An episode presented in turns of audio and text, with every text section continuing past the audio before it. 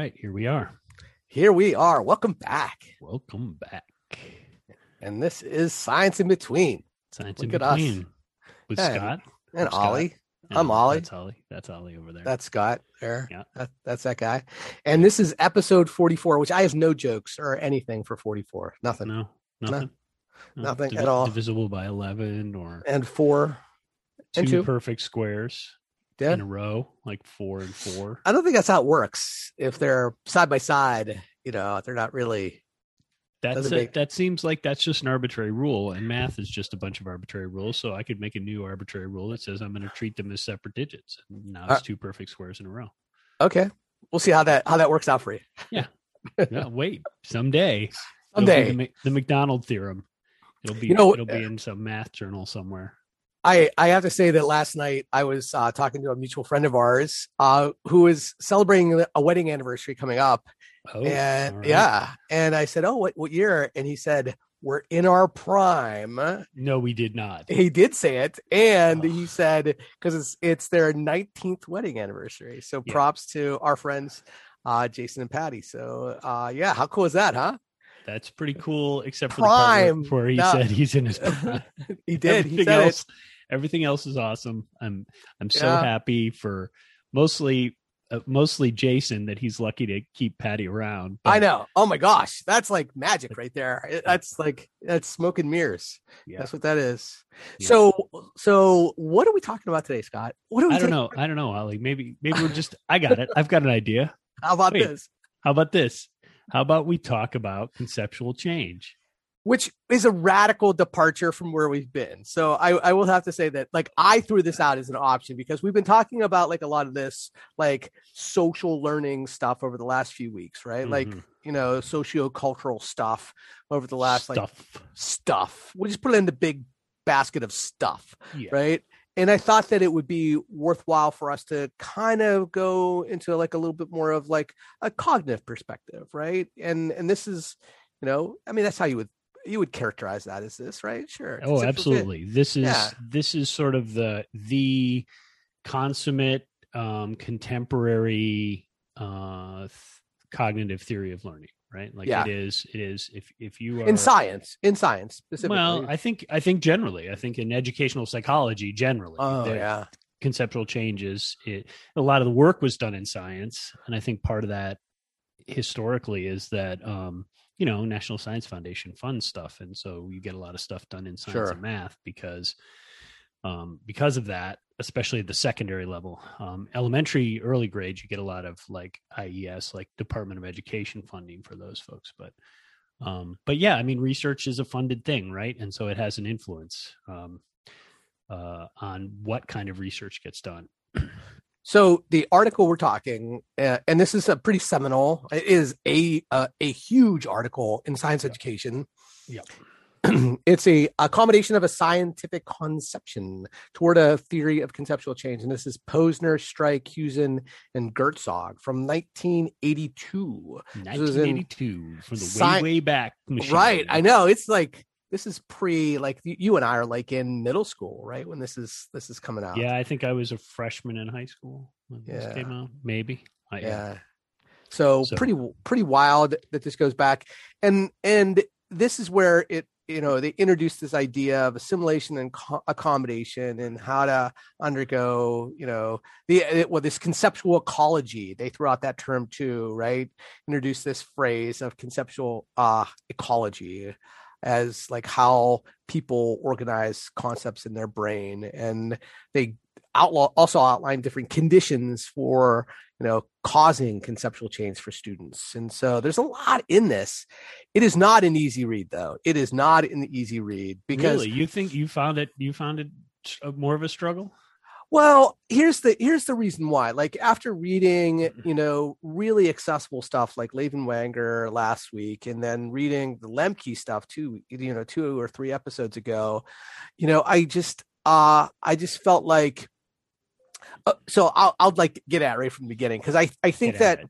I'll get at it. Like so when we were re- when we talked about the Lemke article and also with the you know Lave and Wenger that the examples they provide are ones that you can either you've had experience with as a, as a teacher Mm. or it's something that you feel like you can visualize or think about but the, all of the all of the experience all of the thing that they draw upon here is the discussion of special relativity yeah, right which Yeah. is like so you know out there right? It is like so out there. And as you and i both have experience teaching physics like the number of times we've taught special relativity that i've taught special relativity is like i can count them on a hand you know? Like it's just something that isn't taught in high school um much because it's just so like it, it Yeah.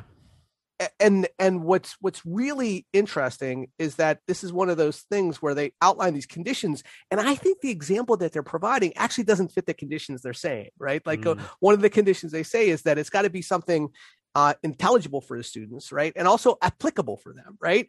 And neither of these are like like really like special relativity like uh, Uh, we didn't really have applications for special relativity until we started to get into satellites and things right it's Yeah. like it's like those there's not like a ton of applications a lot of thought experiments but not like Yeah. all of these like you're not going to walk down the street and say oh well let me pull out my special relativity tool today you know it's just not something we we we we really do right so Right. having it and they're setting the this their conversation is with students in a college setting but even a college setting honestly like you and i both have degrees in physics like special relativity is something that really wasn't i spent much more time talking about like um you know states of uh, electron electron states and you know statistical mechanics and things like that than Hmm. i and just by maybe the nature of my program that i was in but that was just not something that was really really um yeah it's just Yeah. it was out it's out there Yeah.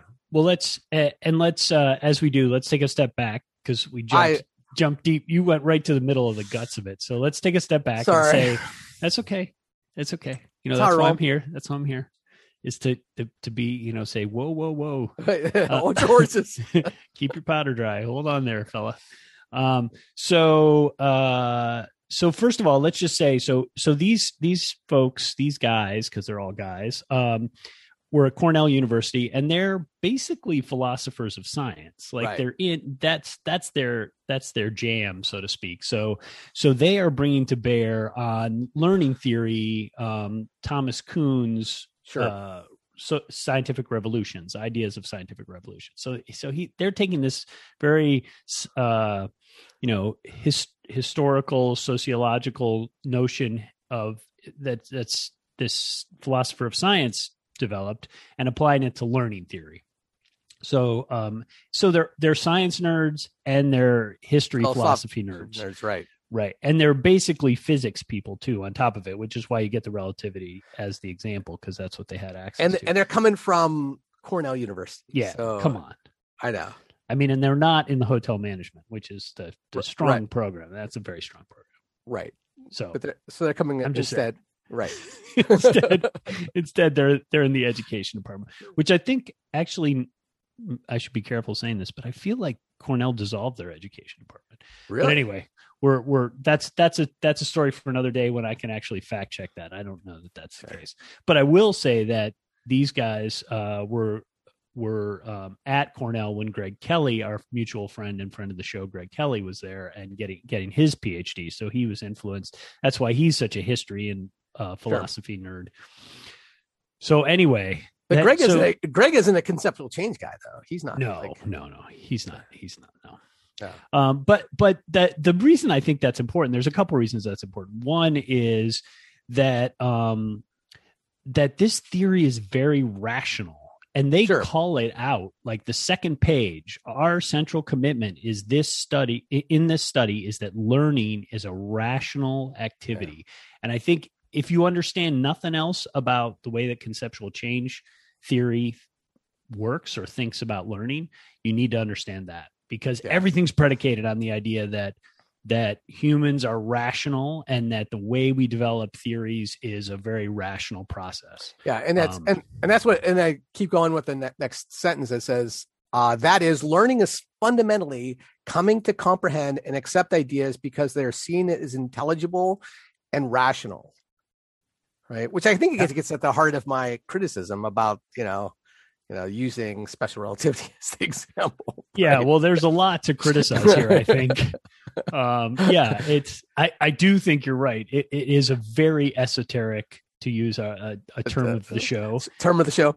term of the show. Um, a very esoteric science concept to use as your example of how people learn, right? I mean, it's really, really an edge case, as you said. So it's not, you know, this is not a, oh, let's understand Newton's three laws kind of thing. This Right. is way out on the fringe of of physics. So yeah, that's definitely a problem. And um, but I think we can, you know, unpack some of this uh um these, you know, the well uh, should we start with accommodation and and uh, assimilation because I I think think, those are sort of the key concepts, and then we can work down into these criteria. Yeah, so I think what we we should do is try to take an un as much of an unbiased perspective of like outlining their ideas, and then then we'll rip it apart because I think that there's a I lot see. to rip apart here. No, I mean we could just go, you know, No, no, I mean I, think no, I think that's a good idea. I think it's Right. good to be clear that what they're saying Yeah. before we say what we're saying about it. Yeah, and I feel like before the end of this episode, we'll probably talk about the private universe. I feel like that's going to come up here because I think It's that very likely. yes, that It- in fact, it just did. So there it is. That- right. you- your prediction is proven correct. right Um, there it is, there it is. Private universe. private universe. but let's uh, so so the so the thing i think that's fascinating is um, for me is that um, you know there's so many words that we use in the english language. This isn't true in physics and we've talked about this in the context of physics but we haven't talked about it that much in the context of education that we use and just assume that we know what the meaning are and, and that it has a sort of stable clear meaning that everybody agrees on. And so concept is a is a perfect example of this right? Like we talk about concepts all the time. Oh i've got the concept you've got the con do you do you have the concept? It's like yeah i have the concept. And um but but they're like that idea it was created right like the Sure. the idea of a concept was created and and in many respects it was created by articles not exactly this article per se but by this this lineage of of research um and so so But I, I would a- argue, I would argue that they take a little bit of a different perspective on concepts than like we would have, like the everyday person. Like I think they see it as an understanding, but like if you look at the like I like the footnote on page two, right? This is like, hey, this is this is how we see the world. It says in this article, the terms commitments. Concept concepts and conceptions are equivalent, and I would never put commitment and co- uh, conceptions as as being equivalent, right? I wouldn't. Yeah. Would you? Like no and they do they do some stuff with um you know like talking about how how those sort of epistemic commitments and other kinds of commitments influence concepts. I mean that in some sense that's almost a little sloppy here but but what i will say is that so so their idea let's just say this right? So their idea of a concept is a concept is a sort of mental structure that is in your head um, and it is uh, it is a, a set of connected ideas or facts um, and that that and that sits within what they describe as a conceptual ecology which means all these concepts are also interconnected with each Right. other. And so so you have this sort of big web of connected ideas in your head. And i think a lot of people think about learning and and knowing in that way. I think that that's sort of fundamental to the way that we talk about learning and and knowing things um but they're but they're describing that right? So they're saying look here's here's how it works. You've got this mental structure in your head and you use it in the world uh to help you you know work to do stuff. And you um and then they talk then what their goal is to say well how does that thing change? Like you've got this thing in your head. How does that thing change? Right. Yeah and the, so the- and it, it is i think they they definitely draw on this is where the, the Kuhn stuff comes in right is that like Yeah. that's all coming from like you know Kuhn's work and like how you know you know scientific thought happens and you know So Kuhn so- has this idea of like normal science and and Right. then these par par and this is paradigms paradigm shifts, right? Yeah. So you everybody's heard that term also um, comes from Kuhn's work. yeah and so they, that's where they introduce these two ideas of sim- assimilation and accommodation, like how how we make changes to that, hmm. and see these things as being different, right? Um, one being assimilation, um, and the other being accommodation. You want to unpack those for because I think sure. that you teach this. You teach this. I teach art, this. You teach this, and this yeah. is right or, or, it's part of my class i don't know it is part of it well you teach it you know what it means yeah um so yeah so basically assimilation and accommodation are aligned with thomas kuhn's notions of normal science and these paradigmatic shifts right? So what the idea of normal science and assimilation both is that you're slowly just accumulating adding to and making more rich your existing understandings of something right? So the, so you're not it's not a big transformation. You're just adding things and and so assimilation all of this is about like i've got a concept in my head and i've now been introduced some new piece of information or some new experience or something. And i got to figure out how it fits. So if it if i if the structure that i have in my head matches up generally speaking with the thing that's happening in the world then i can just sort of assimilate that. I add it to the existing structure. It makes it a little more robust. It makes it a little clearer or whatever you know it, it makes it better whatever better means right? Sure. probably more rational more explanatory whatever. So i've got this um, but every once in a while you get a thing that conflicts strongly with what's in your head. Um, and then in in the scenario that they're describing there's lots of reasons why that why nothing could happen at that point. But let's assume you, you are going to have a big change. You have what what these strike and posner talk about as uh, accommodation or a, con- a, conceptual change, right? So you reorganize your web based on this new information. So you've created a new structure out of the old structure and sort of wow, this is like, you know, the aha moment. And this sure. leads to all sorts of approaches to teaching and all this other stuff. But that's the basics, right? So assimilation means you just sort of are adding to the existing structure and making it more robust or, or richer. Um, and then accommodation is like wow i've got this thing and now i've got to restructure my whole understanding. Yeah the, the, what's i guess the hard part for me with those those terms like i think um like assimilation i can't hear that word and this is like totally I, I know where you're going.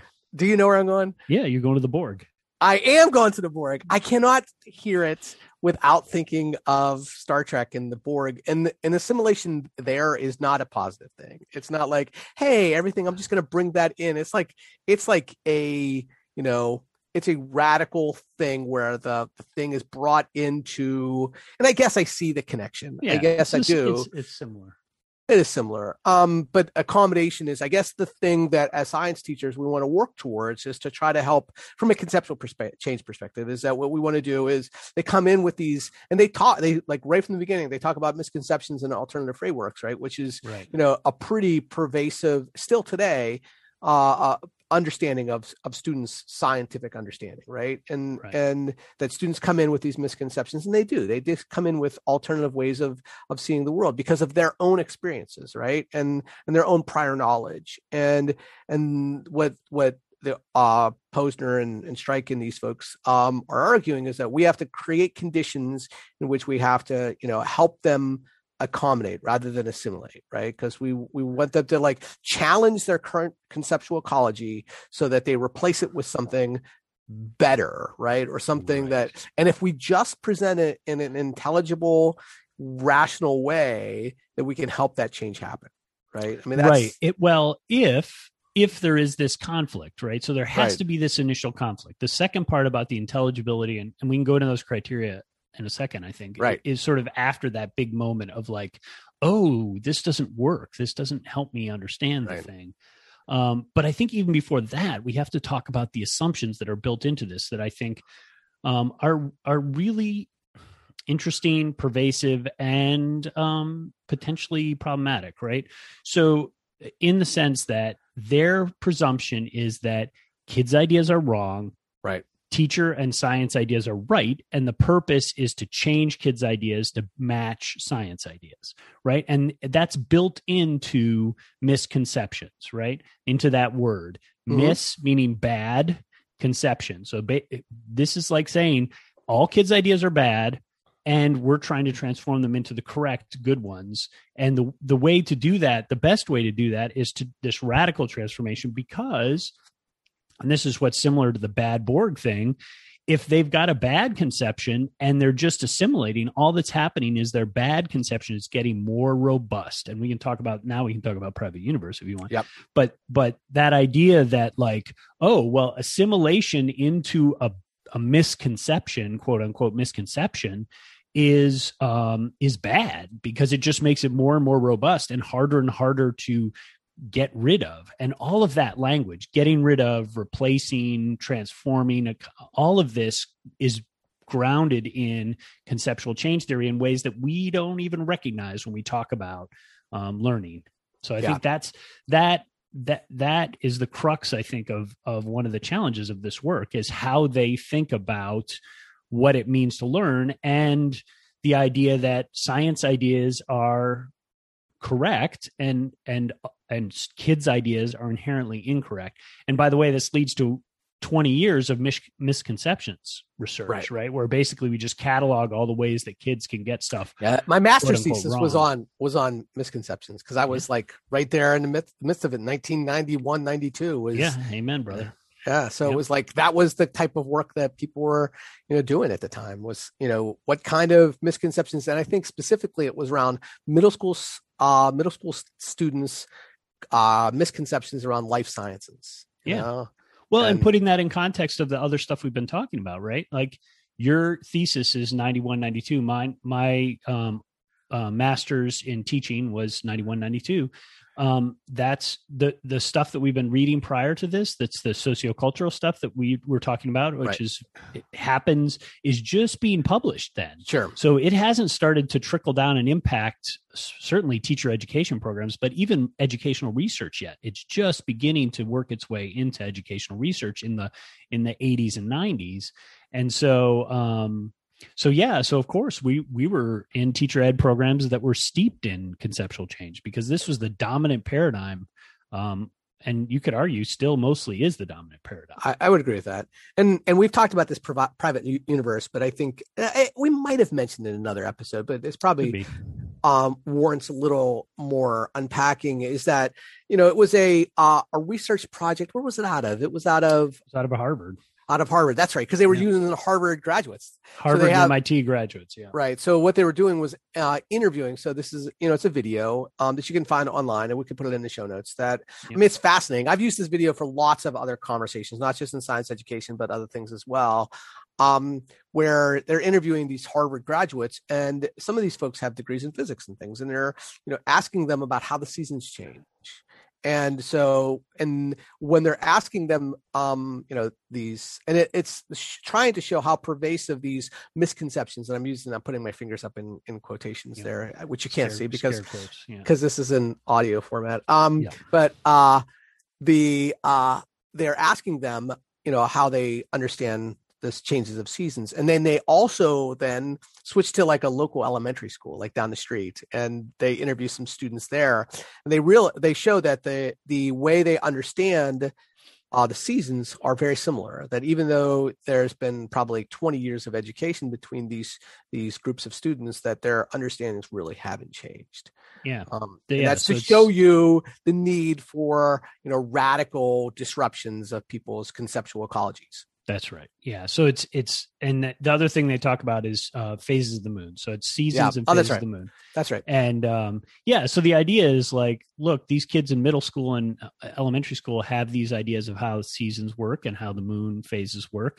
And it turns out that after lots and lots of schooling, people still mostly have these ideas. And so that that's a fundamental argument for this sort of assimilation notion of learning and why um, this article is so focused on accommodation because it's like, well, we can't just have assimilation because all that does is make these misconceptions more robust. It doesn't it doesn't change them to these normative ideas and if and if you don't change those normative ideas early basically what happens is you get really strong robust assimilated full uh, concepts that are wrong that are misconceptions. So this is their premise right? This is not i, I want to emphasize that this is not true. This is their theory and this is their explanation for a thing that a phenomenon that happens. And there are other possible explanations Right. um, and we can talk about that later but but the point is this is their explanation right? Is that kids develop these sort of notions about the way the world works and then over time they get more robust through assimilation of of new uh, new ideas and new information and new external experience. And they get so robust that even after a bunch of college coursework uh, they still have them Yeah, and so the private private universe 1987 so it's like Yeah. five years after this. And what interesting is that uh i did a little you know google search googly right? And uh so there's some stuff on the annenberg uh site that we can put in the link. And uh you know people from one of the uh folks not not necessarily from this article but another person from cornell is like talking about it in a in this you know so it's kind of right in that wheelhouse of of these conceptual change theorists you know? And yeah and these folks are like uh, phil sadler who i if memory serves uh is the the person behind the original private universe stuff is still working at harvard and still doing stuff um related to this. So um so it's yeah it's it's an ongoing project right? This idea um but really the the idea of the private universe was hey kids have misconceptions and they're really robust. And um, so we as teachers need to know that and we need to figure out i mean basically the argument in this article and the argument in the private universe is we need to find a bunch of things that are really disruptive of their conceptions. Right. And those things if we can put them in front of kids will disrupt their conceptions. And then we give them the correct answer the correct alternative and they'll they'll change. They'll Right. they'll reconceptualize it based on this correct formulation And I would- because I- we're rational creatures. Yeah and and that's i would say we're, you know i went through we both went through you know methods classes right after this right? And i would say that methods courses at the time were about you know being sort of a magician right i would argue that what what we were doing like the discrepant event was the Yeah. thing right like the discrepant is, event is the you know w- some sort of a uh you know demonstration some sort of example some sort of lab that Yep. you could provide for students that w- they couldn't explain with their prior misconception that they, if they tried to predict and this is like you would have them do you know outline what the demonstration is going to do have them make a prediction right? Poe then- poe yeah right that's right yeah. You know prediction observation and then explanation right? So that's there that's it is and that explanation was rational right? And it was going to be intelligible and then it would help them go ooh i i that doesn't that's make where the transformation happens. That yep right and and that, i think that is a really good lead in into these you know conditions of accommodation right i think Yeah. that's because it's it i think it you know builds off that so first off it says there must be dis- dissatisfaction with the existing conceptions. So that's where you know we set this prediction right? And then they do this observation and then they go oh my my explanation doesn't fit that. My i didn't predict that that was going to happen. So that's where you know some dissatisfaction is happening right? And so then this new explanation this thing that we provide must be intelligible. So that's condition number two is that the the new conception must be intelligible. And three a new conception must appear in initially plausible. Mhm. yeah and then Initially plausible. initial plausible. And you know and then because this is the thing that all you know students are doing this condition number four is a new concept should suggest the possibility of a fruitful research program yeah i mean whenever i'm thinking about right like anything really i'm like Right. wait is that a fruitful research program or Right. i'm not sure i'm sorry Uh, we're trying to be unbiased right we're trying i i'm i think you're doing a better job than i am, am i I don't know. I don't know. And and so yeah, I think that, you know, maybe the first two conditions are, you know, I don't know. But then they jump right to like Yeah. special relativity. And it's like Yeah.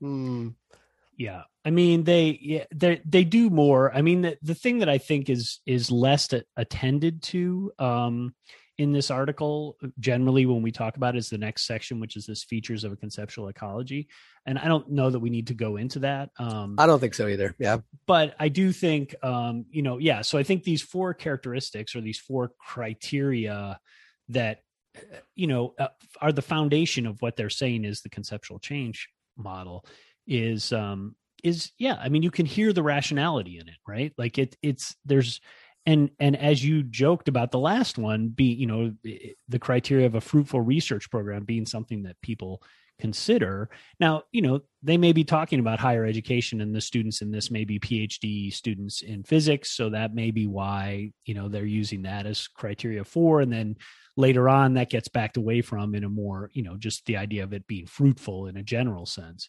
um, which is to say productive or useful or somehow explanatory.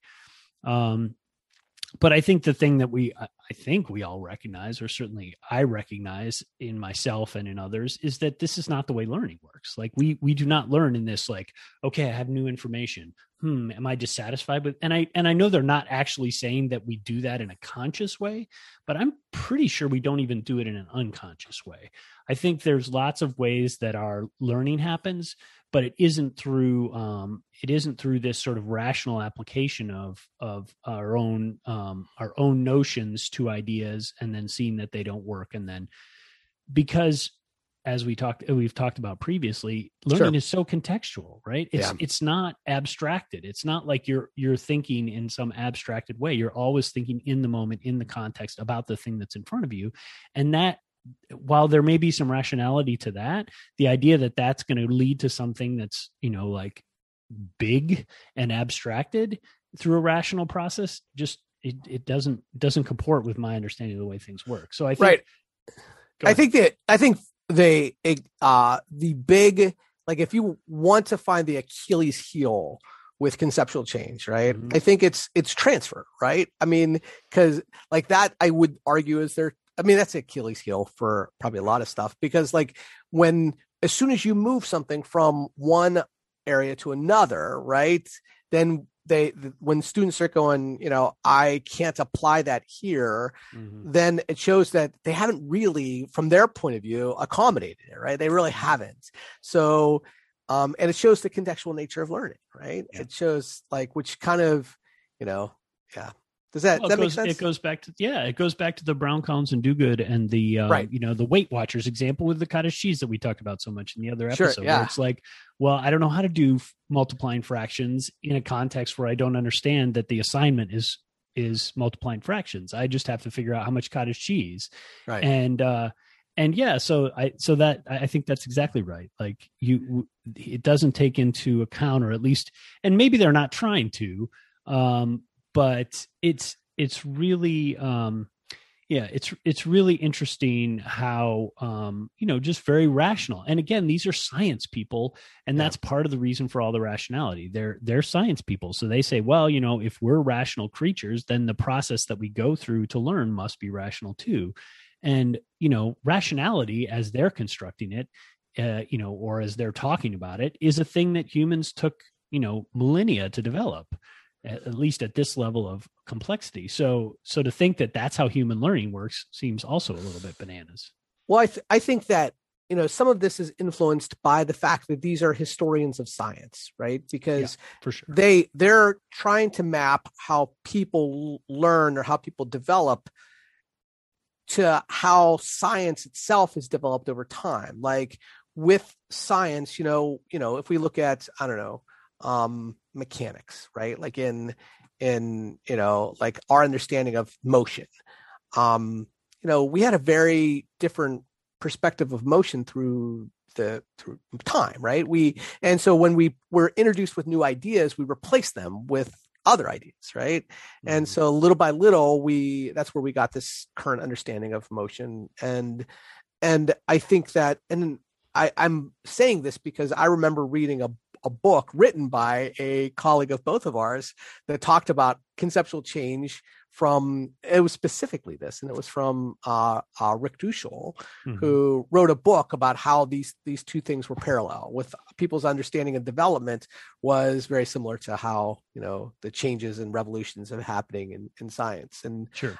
And I, I wonder whether we would is is Rick still in that like in that like sort of I think generally what, speaking I mean it, he's he you know he that's his background too in in yeah.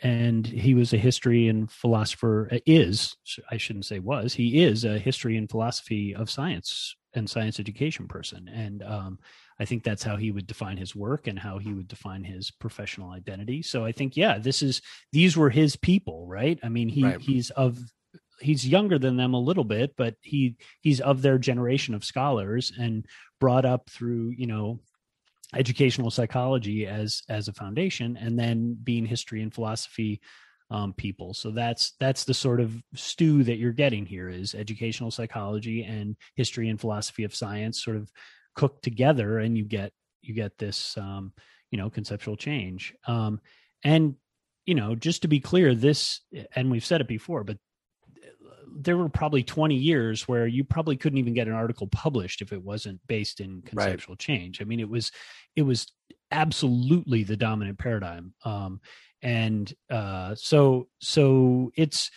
and and for that reason it has and I, and I'll say in you know 91 92 when I first read this stuff you know it felt revolutionary to me. Even the idea that people construct their own understandings and that you know that's what you want i mean it, it influenced the way that i thought initially as a teacher um, and and what teaching was because because it's a it's a powerful idea. But lots of powerful ideas um, have have flaws in them um, and it doesn't mean that it's a right idea. Um, it just means that it's an it, that it's a, a theory that that helps us understand some things yeah and so i guess the question maybe this is introspective on uh but what, what was the thing that caused you to make that that that change? Like where did you make the shift?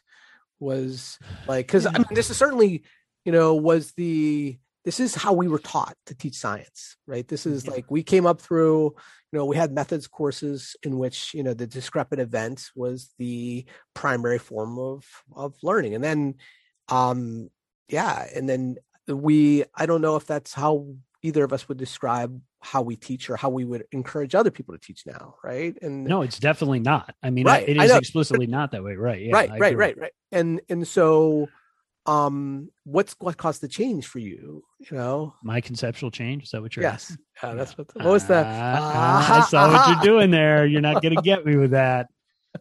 Uh well what i would say ali is it's been a long period of enculturation that it's not sure. a conceptual change it's a yeah i mean i think in fairness it's it's a um, you saw what i was doing there yeah i did i saw i saw the tiger trap with all this oh, poison spikes in the bottom i was like i'm not going over that this is not my first rodeo.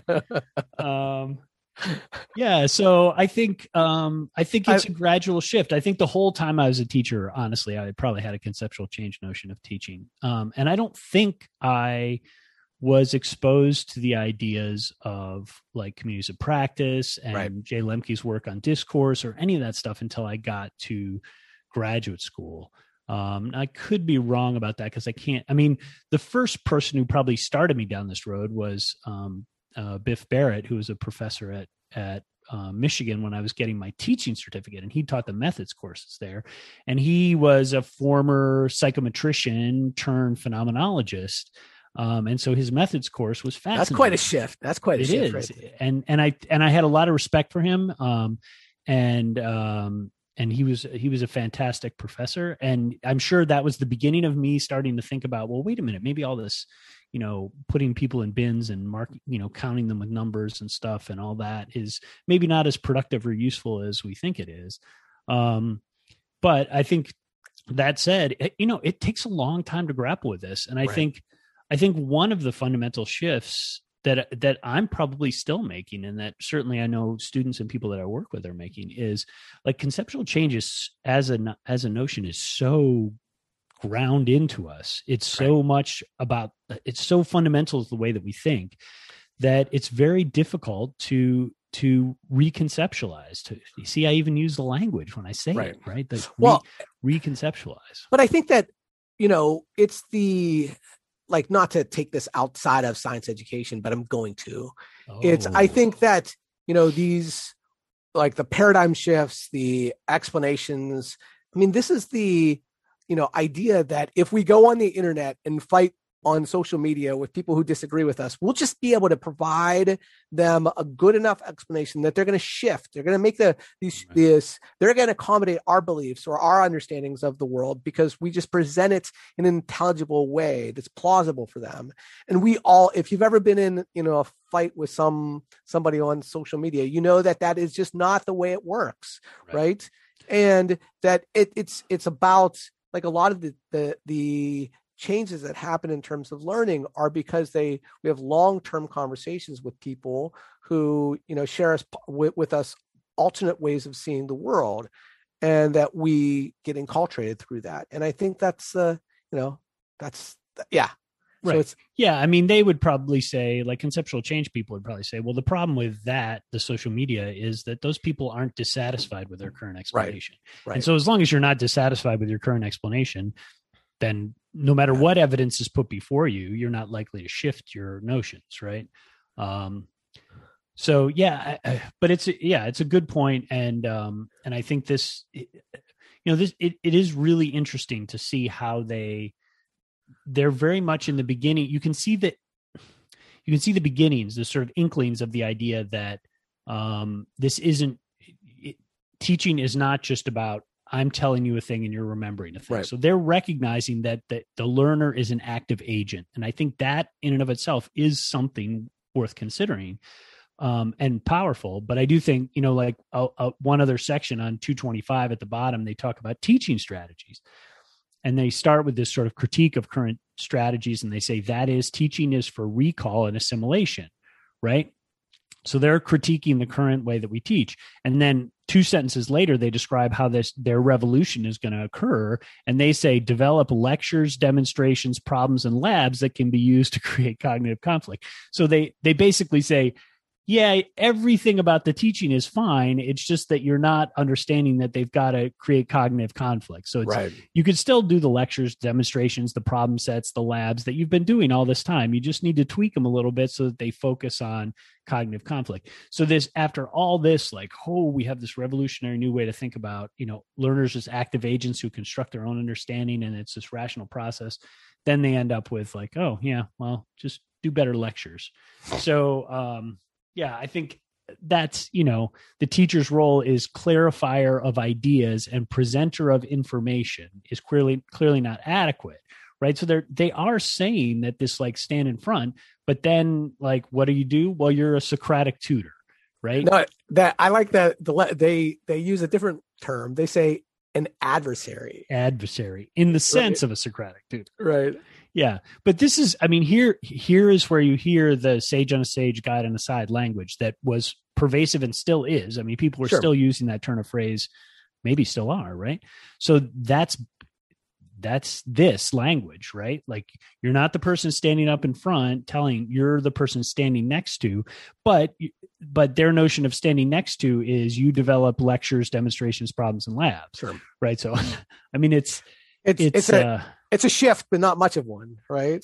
Yeah, I mean, I think you know this is the tricky thing is looking back on it from our privileged situation of being 40 years after right. this thing was published wow. like we can say ah it wasn't that big a shift i'm sure in the moment it felt tectonic um it felt massive right because it's like wait you're saying kids actually don't just remember the stuff that we tell them. They're constructing this stuff and they're constructing it in a rational way. And if we recognize that, we can change the way that we teach and take advantage of that. I mean, that's that's potentially really powerful. And you know, these shifts in the way that we understand things have to take a long time. Like, you know, going back to your point about special relativity, like special relativity, quantum mechanics, some of these revolutionary paradigm shifting yeah. um, theories it's not like everybody just accepted them as soon as they were published. Like they took decades and to for people to a get their heads around them and then start to think about what they actually mean for the field. So i think you're seeing you see the same thing in education right? Like it's not like oh we're going to introduce this new idea and suddenly we're all just going to nod our heads and accept it. Um, and again the complexity of that in education is even worse because the the data the evidence that we can gather is so culturally embedded like it's Right. not it's not like atoms and and molecules and you know we've talked about this before but that you know atoms helium atoms pretty much behave the same way all the time everywhere in the planet um, that ain't true about kids um, Yeah. so so so it gets it's harder with educational theory to shift it because you believe what you believe and the evidence is not as as clear as it would be in science and even in science it's hard So anything we anything else we want to say about this before we put it to bed? Like uh no i don't I, I don't think so i mean i think we can use it as a touch point now to to return Sure. to when necessary but um but i think it was a good idea to step back to this because um because we were talking about theories really that followed this Yeah. and you can argue build on it in some respects um because they do you know this idea of the active learner and grappling with what the learner's role is in a teaching context is is really like they do they do put that on the table in a pretty serious way right and, and Right. that i don't think really has been done before which is why this thing you know talk about citations this thing has like 8500 citations right Right. which Oh, yeah. is like there are scholars who hope that in their whole career they get that many citations and this is just the one article has that many citations yeah, so this is massively influential well, and I think they're like I, as I'm looking over like some of the, the the teaching strategies they they they offer. I think that there's you know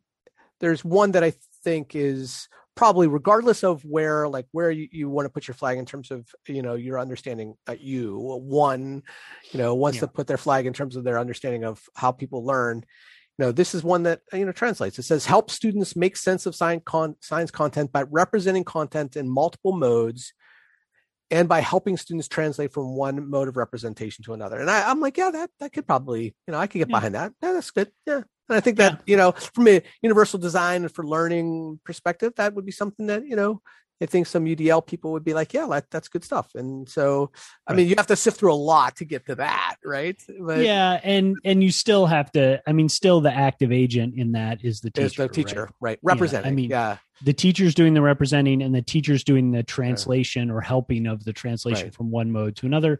And i think there's also a presumption that that means that the representations are correct right? Right so you're translating from one correct mode of tr- representation to another so See that there you are taking us back historically to where this was written in time, where I'm like Mhm. looking at it from today and going, "This is what I'm seeing in this," and you know, no, it's i think def- you i think it's more that you did a generous interpretation I was, of I was trying, I was trying i to. was trying to say yeah.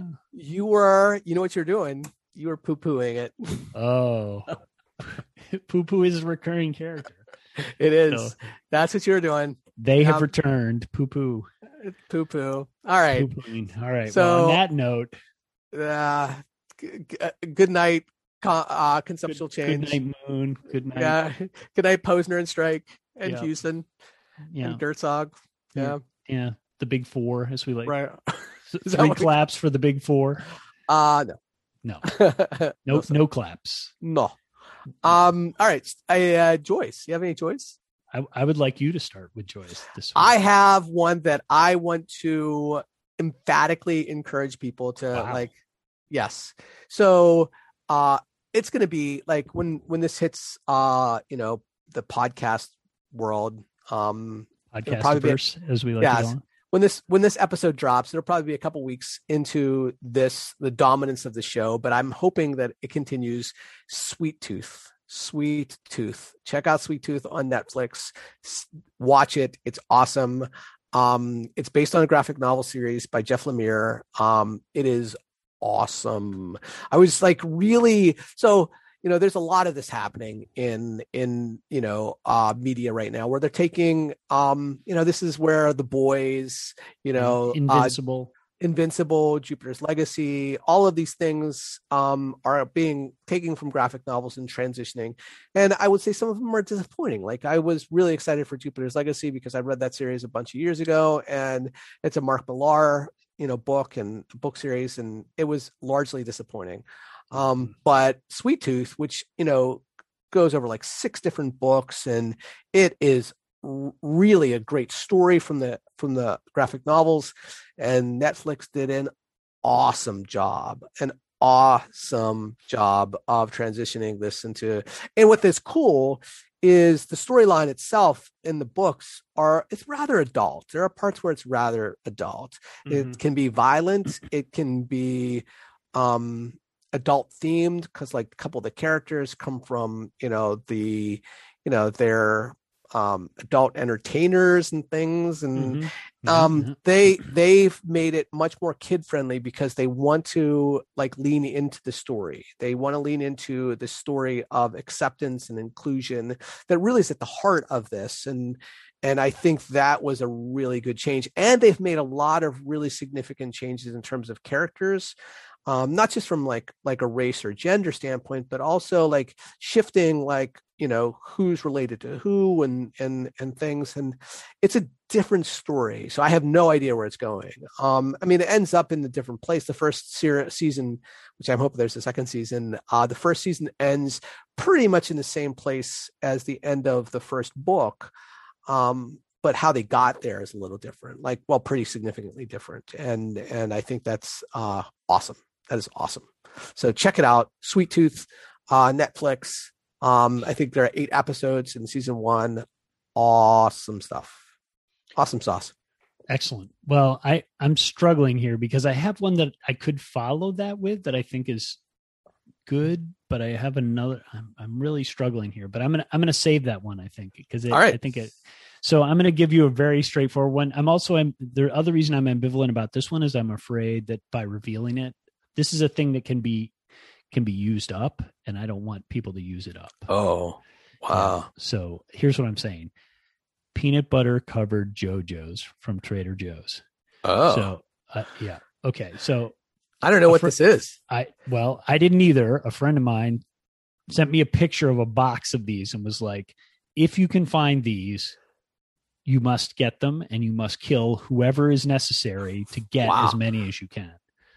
I think he said it a little gentler than that, but it was pretty close to that level of commitment. So, um, so I went to Trader Joe's and got two boxes of these things, and I sent one with my daughter because she was going away for a week, and then I kept one. Um, and these things are really amazing. So I, I just want to tell you the basics. It's basically an Oreo cookie, but Oh. they can't call they can't call it that. So they call so they it, Jo- it jojo Jo- Joe-Joe's okay this particular varietal has peanut butter filling and then it is dipped in peanut butter and then it has some little bit of chocolate drizzled on top but it's almost irrelevant. So they're they're very rich like um my wife you may know her christine um she took one bite and was like wow these things i don't know if i can eat these. But You, I on the other I- hand. I do not have that problem. Uh, I'm trying to restrain myself from eating a box at a time, but they are very good. I strongly recommend them if you have a Trader Joe's near you. If you're in state college, please don't go to Trader Joe's and buy them because I, I do not want to go and find that they've all been bought up. Um, that would make me sad. That's That awesome. not bring me joy. But I, I strongly recommend peanut butter covered Joe-Joe's. They are available now. And my my understanding of these things is that they're, you know, the way Trader Joe's works is sometimes these things just disappear for a while. So, you know, you never know. You gotta you gotta get them while they're hot. so if you're one of the dozen listeners out there, you know this. uh, We'll keep this as our secret. Yeah. Don't- but you know some of those people are in state college, right? Yeah. I mean, just statistically, um, in the same way that there's gotta be some in Hummelstown slash Sure. Harrisburg slash Well, we have a little bit of a we have a little bit of a hike to go to a Trader Joe's. There's not one like in our like we have to. I Mm. think there's one in Lancaster, so it's a little bit of a hike. So okay.